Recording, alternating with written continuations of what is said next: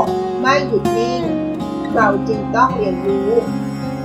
เรามาเรียนรู้ด้วยกันนะคะ ขอต้อนรับสู่เซอร์วันพอดคาส์ค่ะ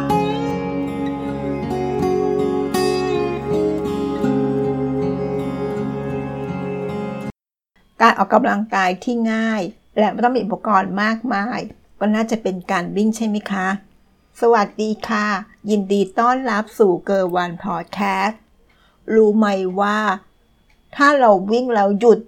อันตรายอาจจะถึงแก่ชีวิตได้เลยนะคะ การวิ่งแล้วหยุดกระทันหันอาจจะอันตรายได้นะคะ เรื่องนี้ในบทความเขาก็ได้แบ่งปันนะคะ คนที่เขียนบทความที่เราได้อ่านมานี้ เขาก็บอกว่าเขาวิ่งทุกวันเลย วิ่งวันละ 8-10 กิโลเมตร ไม่น้อยเลยนะคะ และบางวันถ้าเขามีการซ้อมเกี่ยวกับมาราธอน เขาก็จะวิ่งมากกว่านี้นะคะ 21-32 กิโลเมตร แต่มีอยู่วันหนึ่งนะคะ ที่เขาวิ่งแล้วหยุดวิ่งกระทันหัน เพื่อที่จะมาคุยโทรศัพท์สายด่วน เวลาที่เขาหยุดในการคุยไม่ถึง 2 นาทีเองนะคะ แค่นั้นเองเขากลับรู้สึกว่า ตาผ้ามัว หน้ามืดเหงื่อนิ่มรู้มาจากไหน ใจสั่น เขาต้องไปเปิดน้ำก๊อกวักใส่หน้า แต่ก็ยังไม่หายนะคะ กลับมีอาการเพิ่มขึ้นไปอีก เขาเลยตัดสินใจนะคะ นั่งลง ค่อยๆหายใจเข้า หายใจออก นักวิ่งที่เขาผ่านไปมาแถวนั้น ก็บอกว่าเขาดูหน้าซีด และหน้าขาวทีเดียว รู้ไหมว่าการหยุดวิ่งกระทันหันนี่แหละ ถ้าเปรียบเทียบก็เหมือนกับว่า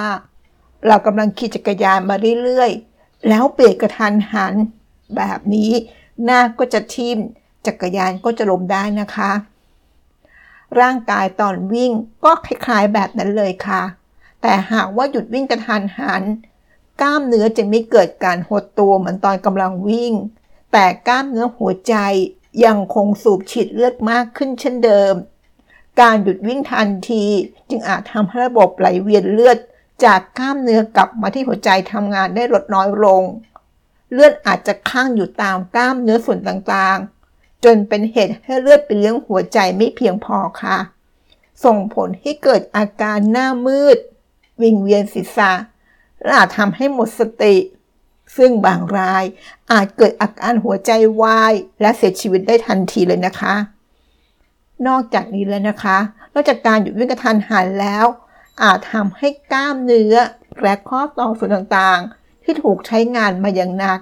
เกิดอาการบาดเจ็บขึ้นได้อีกด้วยนะคะ เรื่องราวที่เขาแบ่งปันนี้ก็น่ากลัวพอสมควรเลยนะคะ เขายังบอกต่ออีกว่าจริงๆแล้ว หลังจากที่เราวิ่งเร็ว เราไม่ควรที่จะหยุดเลยนะคะ เราควรจะจ็อกกิ้งช้าๆต่ออีกสัก5นาที แล้วค่อยๆเดินต่ออีกสักหน่อย แล้วค่อยหยุดค่ะ เพื่อให้ร่างกายของเราค่อยๆ ปรับตัวสุขภาพปกตินะคะ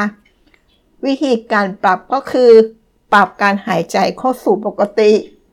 ปรับอัตราการเต้นหัวใจเข้าสู่ปกติ ปรับการหมุนเวียนเลือดเข้าสู่ปกติค่ะเขาจะแนะนำต่อนะคะว่าการออกกำลังกายที่ถูกต้องประกอบไปด้วย 3 ขั้นตอนค่ะ ขั้นตอนที่ 1 วอร์มอัพ ขั้นตอนที่ 2 stretching และขั้นตอนที่ 3 cool down ค่ะ ขั้นตอนที่1วอร์มอัพเริ่มด้วยการเดิน หรือการวิ่งเหยาะๆที่เรียกว่าจ็อกกิ้งประมาณสัก5-10 นาทีนะคะ เพื่อให้ร่างกายของเราเตรียมพร้อม กล้ามเนื้อยืดตัว หดตัว ขั้นตอนที่ 2 stretching คือการยืดเหยียด อีกประมาณ 5-10 นาทีนะคะ เพื่อความพร้อมของเอ็น ข้อ และการไหลเวียนโลหิต ป้องกันการบาดเจ็บที่จะเกิดขึ้นจากการออกกำลังกายค่ะ และขั้นตอนสุดท้ายนะคะของการวิ่งก็คือคูลดาวค่ะ การค่อยๆลดหรือผ่อน คือการออกกำลังกายให้เบาลงทีละน้อยจนกระทั่งหายเหนื่อย ทางนี้เพื่อให้กล้ามเนื้อ และหัวใจที่ทำงานหนักขณะออกกำลังกาย ได้ค่อยๆทำงานน้อยลงค่ะ หลังจากที่เราวิ่งมายาวๆ อย่าหยุดทันทีนะคะ เช่น หยุดทันทีหลังเข้าเส้นชัย หรือก้มลงเก็บของที่ตกตามพื้น จุดเคารพธงชาติ หรือก้มลงผูกเชือกรองเท้าที่หลุด นอกจากอาจทำให้เกิดตะคิวขึ้นกล้ามเนื้อได้แล้ว อย่างทำให้วูบได้ด้วยง่ายนะคะ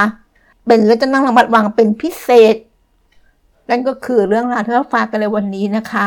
ซึ่งเห็นว่าบทความที่เขาแชร์มา ก็น่าจะมีประโยชน์กับคนที่ออกกำลังกายนะคะไม่ว่าจะเป็นมือใหม่มือเก่า เรื่องราวเหล่านี้ก็เอาไปใช้เป็นเรื่องราวที่น่าสนใจในการฝึกออกกำลังกายของเราได้นะคะ อย่าลืมสามขั้นตอนที่เขาบอกนะคะ วอร์มอัพสเตชชิ่ง แล้วก็ค่อยออกกำลังกายค่ะ เมื่อออกกำลังกายเสร็จก็ค่อยมาคูลดาวต่อนะคะ ขอบคุณที่รับฟังเกิร์ลวันพอดแคสต์แล้วพบกันสดถัดไป สวัสดีค่ะ